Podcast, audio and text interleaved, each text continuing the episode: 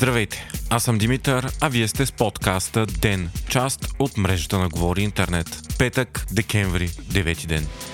Народното събрание окончателно реши, че България ще даде военна помощ на Украина. Особено ожесточени против това обаче бяха БСП, които с помощта на Възраждане използваха всякакви парламентарни хватки, за да се опитат да бламират или поне отложат заседанието. Всички други депутати гласуваха за, освен един въздържал се от продължаваме промяната. За гласува и един от най-гласовитите депутати на БСП Явор Божанков. Заради това той бе отстранен от парламентарната група на БСП. Списъкът, който служебното правителство вече изработи за доставка на оръжие е секретен, но е ясно, че България ще предостави на Украина леко стрелково оръжие, боеприпаси и вероятно артилерийски оръдия. Междувременно шансовете за съставяне на кабинет с мандата на ГЕРБ продължават да са ниски. На среща с техния проекто премьер професор Габровски се видяха днес от ДПС, които обявиха, че одобряват приоритетите му и са готови на преговори за правителство. Срещи имаше и с БСП и Демократична България, които отказаха подкрепа на правителството му и с Български възход, които пък заявиха подкрепа. Продължаваме промяната и възраждане категорично отказаха да се срещнат с Габровски. Дори ГЕРБ, ДПС и Български възход да направят коалиция, обаче те биха имали 115 от нужните 121 депутати. Кирил Петков предупреди, че е възможно да има скрита подкрепа за това правителство от други политически сили.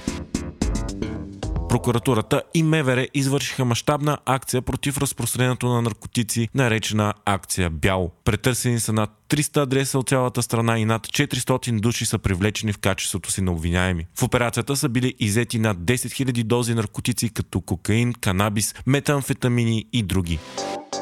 Руските сили отново са обстрелвали Херсонска област, като според властите 68 пъти за денонощие с танкове, артилерия, минохвъргачи и ракетни установки. Междувременно вчера САЩ и Русия си размениха затворници. Това се е случило на летището в Абудаби. Русия е освободила американската баскетболистка Бритни Грайнер, която бе осъдена на 9 години затвор, защото бе хваната с бурканче с масло от канабис, което е забранено в Русия. Арестът и присъдата на Грайнер предизвикаха широк обществен отзвук САЩ и лично лично президента Джо Байден се зае с нейното освобождаване. Замяна Вашингтон е предала на Москва известния търговец на оръжие Виктор Бут. Бут е в американски затвор от 2010 година, излежавайки 25 годишна присъда по обвинения за незаконни доставки на оръжия. През 90-те години той създава частна авиокомпания за превози, използвайки съветски самолети Антонов. Освен от обикновени стоки обаче, Бут забогатява и от износ на огромни количества оръжия от бившите съветски републики, включително България, към конфликтни точки по света. От неговия живот е вдъхновен и филмът с Николас Кейдж «Цар на войната».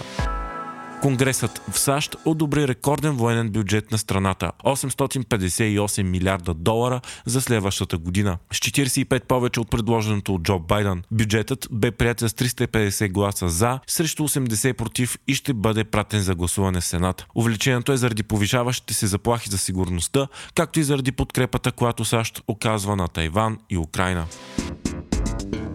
Вие слушахте подкаста Ден, част от мрежата на Говори Интернет. Епизода подготвих аз, Димитър Панайотов, а аудиомонтажът направи Антон Велев.